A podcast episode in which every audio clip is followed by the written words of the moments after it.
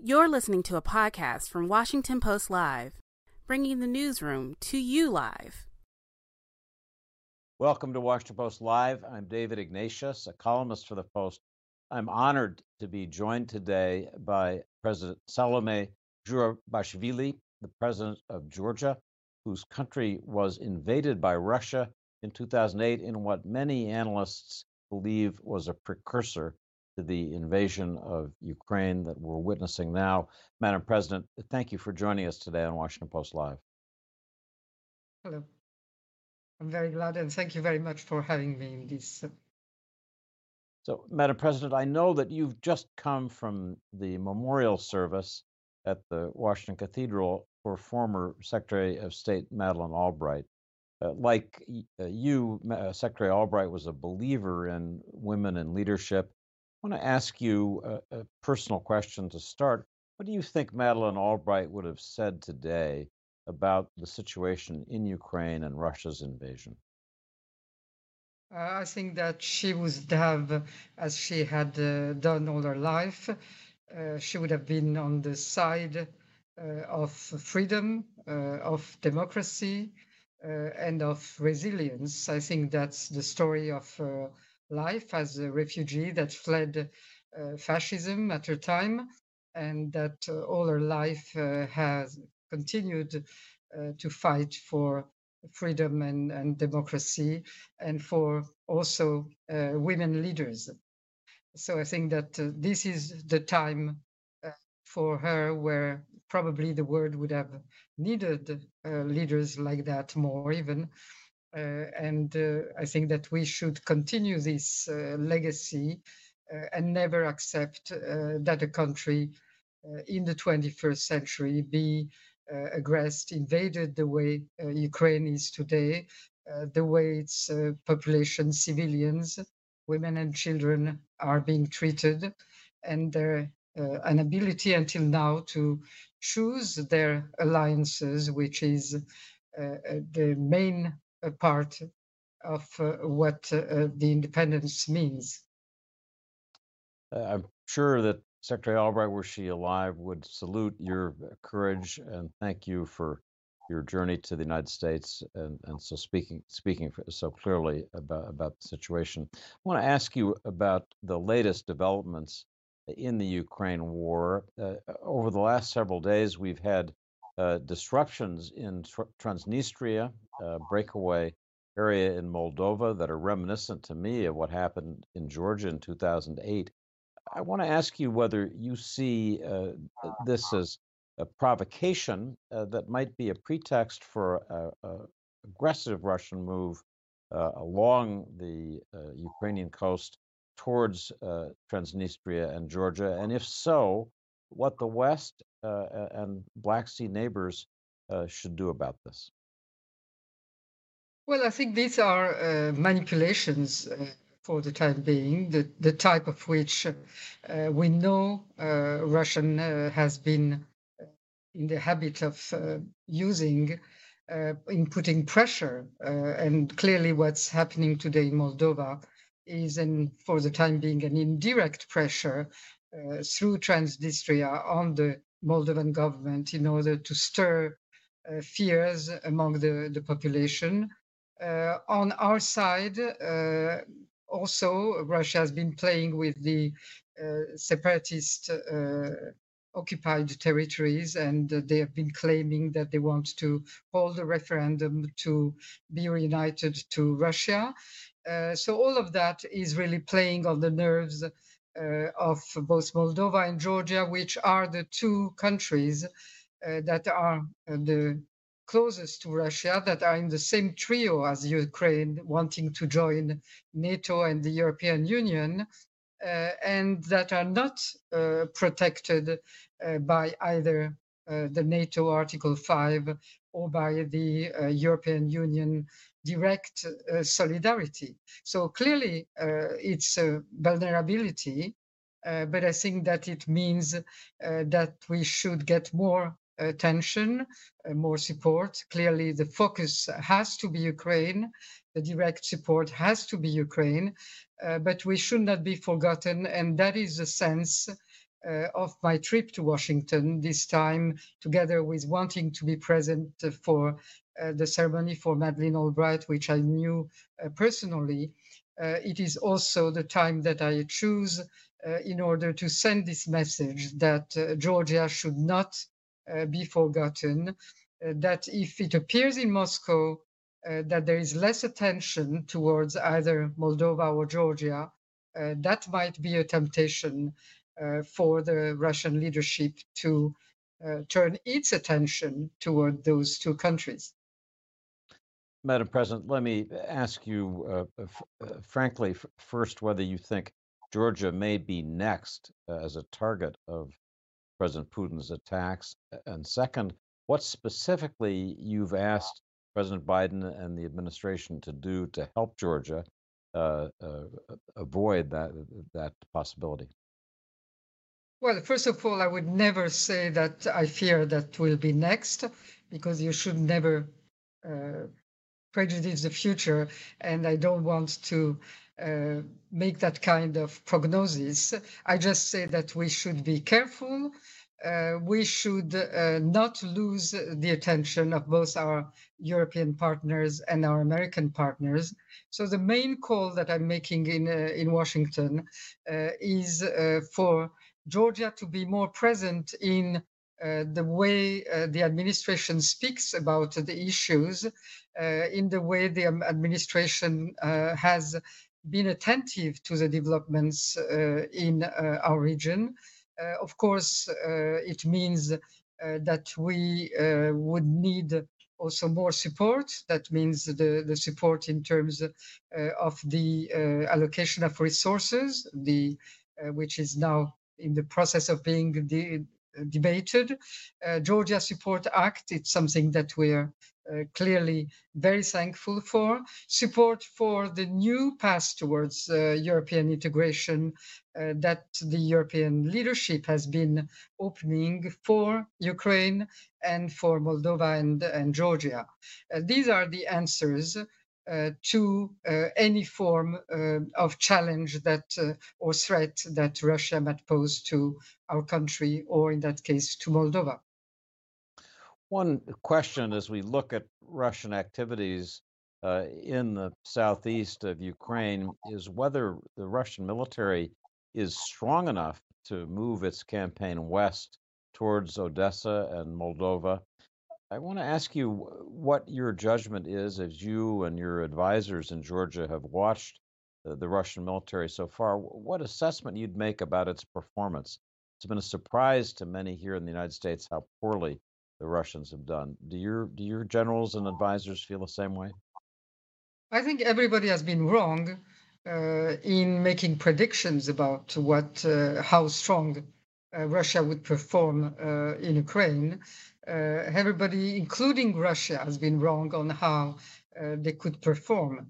Uh, so all the calculations were wrong, and uh, Ukrainians have proven uh, that when you're defending your own territory, your own country, uh, you are fighting much more efficiently than when you're uh, invading and you don't know, and that's a case of the Russian soldiers, you don't know for what reason you're invading that uh, country which has been described to you as being a brotherly uh, country. Uh, so all the calculations were mistaken. Uh, now we don't know the second phase, uh, which is centered now more in the east and southeast of Ukraine, how it will go about. But clearly, there too, the calculations uh, are not that correct uh, because this massive uh, aggression towards more centered on the on the east is not proving uh, either to be very successful.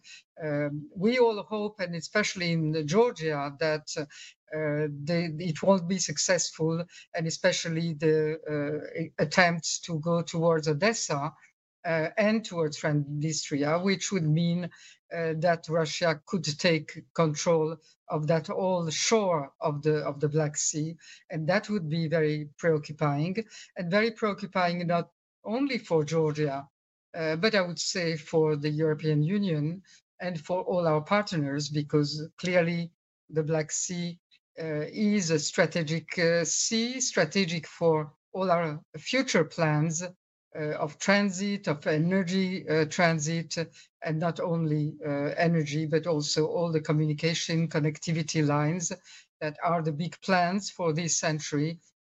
these are connections, cooperation. These were the plans for the 21st century and not a new war and confrontation that Russia uh, has been starting as if we were somewhere in the 20th century you've been uh, outspoken, Madam President, as as today in our conversation uh, in your uh, uh, criticism of Russia's actions. But not everyone in in Georgia uh, is willing to speak out in the same way.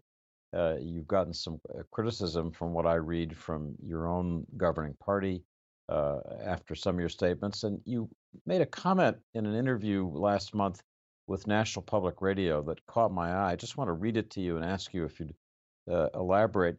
You said we're in this dilemma of not confronting Russia, not provoking Russian reactions, but at the same time keeping our principles, which is solidarity with Ukraine, which is our closeness with the European Union and NATO. Could you describe that dilemma and, and tell us whether you face um, uh, efforts by Russia internally in Georgia to uh, uh, uh, make difficulty for your positions?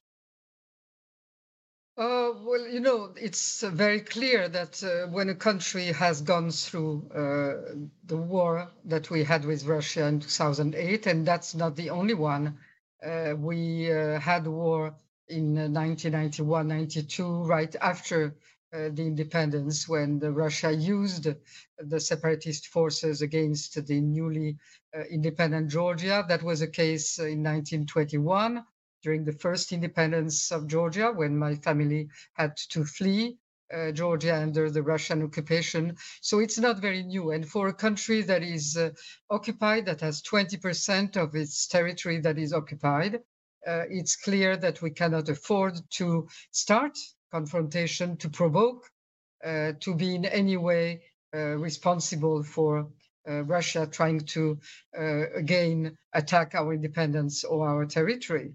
Uh, but again, our history, uh, the 26 centuries of Georgian history, state history, means uh, that you cannot renounce your principles, uh, that if you do so, then you lose your independence, you lose your identity. And uh, Georgia has been able for 26 century to preserve this identity, this territory, its face, the Orthodox face, and uh, all of that is what makes uh, Georgia. So it's a, a difficult line, and uh, sometimes uh, maybe uh, we do not have exactly the same wording between the government and myself uh, Uh, to find this uh, line uh, of balance. But I think that all in all, Georgia is very united. The Georgian population is 100% uh, united in its solidarity with Ukraine because it understands uh, that this solidarity with Ukraine is also a solidarity with our own principles, with our history, and with our defense of our independence today. Let me ask you, Madam President, to speak uh, a bit about President Putin of Russia. You you have a, a unique perspective, uh, being a neighbor and having been subject to uh, Russian aggression. Uh, give us your sense of of uh, Putin, how he thinks about the use of power, and if you would, uh, it's often questioned in this country whether Putin is a rational actor, and I'd be interested in your judgment about about that, whether whether whether Putin uh, acts in rational and predictable ways. Well, first of all, I have to make it very clear that I have never met him. Uh, we do not have diplomatic relations with uh, Russia. Uh, so I do not have a direct contact in order to be able to uh, make a, a, close judgment. Uh, what I can say that uh, I am also the probably the only example in the recent past of a country uh, that was able, and I was then uh, in charge as a Ministry of Foreign Affairs to negotiate an agreement with Russia on the withdrawal of Russian military bases uh, with my counterpart, which was uh, and is Sergei Lavrov. Uh, and that was the only agreement that was to its end and was respected by Russia. So there was a time when President Putin, who probably gave his agreement to that was uh, rational. Whether today uh, one can uh, see rational in the way that Russia is behaving, um, I would not judge the personality, but as a country, the behavior of Russia does not seem to me rational because it had and it has uh, much better chances of developing its own national uh, uh, its economy, uh, the situation of its population through cooperation with the European Union that has been trying to do that, through cooperation with the United States, and through finding with its neighbors uh, a relationship uh, of uh, close neighborhood that is very different from creating enemies all around you by invading their territories. And that is really not needed because none of these countries around uh, Russia uh, were predisposed uh, to be enemies of Russia. Uh, so there were uh, many chances that Russia didn't use uh, to establish a peaceful network around itself. Why and what is the benefit of all that except power uh, is not very clear to me. So, one of uh, modern history's riddles is whether, if the West had resisted uh, Russia and, and Putin more forcefully in 2008, uh, when uh, Russia invaded uh, Georgia, subsequent history might have been different. We might never have gotten into this really quite dangerous war in Ukraine. What's your judgment? Do you think the West made a mistake in not intervening more aggressively to, to make clear that this behavior was unacceptable in 2008? Yeah, I think it's very difficult to remake history. It's always uh, a very uh, complicated thing to do. Uh, but uh, of course, uh, I think that if the West uh, had been clearer in its denunciation, because there was nothing much more that the West would have been doing at that time in 2008 in Georgia or in 2014 at the time of invasion of Crimea.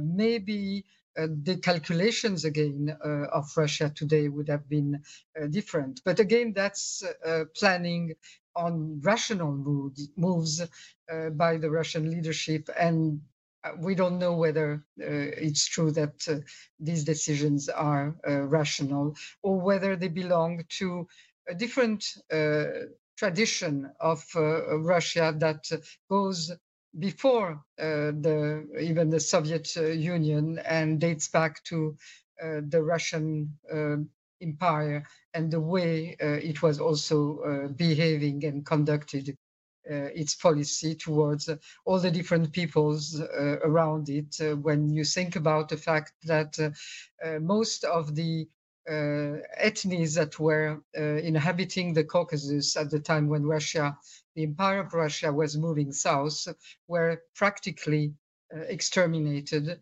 that is a lesson of history also that we have not learned. Let me ask you, Madam President, about the future uh, Georgia uh, aspires to be a member of, of both uh, the European Union uh, and NATO. The European Union process seems to be moving forward.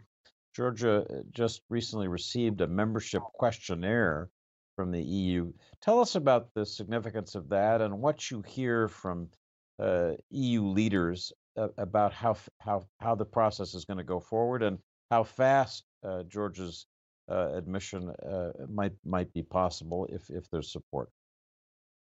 Uh, I think it's um, very extraordinary, and it shows that uh, in um, many times that in times of crisis and tragedies, uh, there are the same times uh, new opportunities that present themselves. And this is the case in, in the case of the European Union uh, with this new uh, disposition, I would say, of the European leadership, both uh, nations and the leadership of the Commission and the, and the Council, uh, to open this, uh, what I would call an accelerated path towards the European Union. Uh, we still do not know what it contains exactly, what would be the process itself. Uh, but I think that it means, and what I've heard, it means that it's a new, more political approach rather than the very uh, bureaucratic procedural approach that existed before, uh, and that would allow uh, for uh, those three countries, and I think it also includes the Western Balkans, to become more quickly what Mrs. von der Leyen called uh, to be one of us. Uh, whether the one of us means full membership or different type of membership of, or exactly what it entails and when, uh, that clearly is not yet uh, fully decided. Uh, but that means that there is a new chance, and that means for us that we have to be uh, ready to prepare ourselves and to do some of the things that maybe we have not uh, been uh, rapid enough uh, and effective enough in doing, and I'm talking about the reform of the judicial system, all of these profound reforms that will consolidate the democracy. Uh, and that means it's a new impetus for doing that, which I think uh, is a very great chance uh, for my country. And, and, if I understand you, Madam President, you're saying that some a, a quick form of transitional or associate membership on the way to a full-time total membership of the European Union would be attractive to Georgia if that was a possibility. I think anything that means that we're moving forward and that we're moving forward politically, that there are new, uh, there is a new uh, attitude of the European uh, leaders towards this country, understanding uh, that we cannot be all the time outside and waiting for a perspective that these past years was like the horizon uh, moving as we were approaching, it was moving further. Uh, so I think that if we want to keep these uh, populations aboard. And uh, I want to remind that in Georgia, Georgian population has been supportive of this European Union perspective and membership adhesion uh, at 80%, and it has not changed over the years. Uh, but at some point in time, there is clearly, and especially when threats are gathering around us, there is a need uh, and there is a need to be uh, considered as one of us uh, as soon as possible.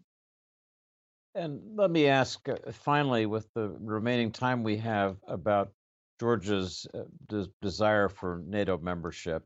Uh, Georgia's uh, request has been pending. The, NATO gave initial indications of support, but that was a long time ago. And there's some who think that this is uh, not in the realm of of real possibility. I want to ask you um, what uh, you're hearing from NATO leaders about Georgia's uh, desire for membership, and and secondly, uh, it appears that Sweden and Finland will soon be on a fast track to membership of NATO, uh, assuming they apply, and I, I think the likelihood is that they they will. What would Georgia think if they got in quickly and you didn't? Well, that's not a competition between any of those countries.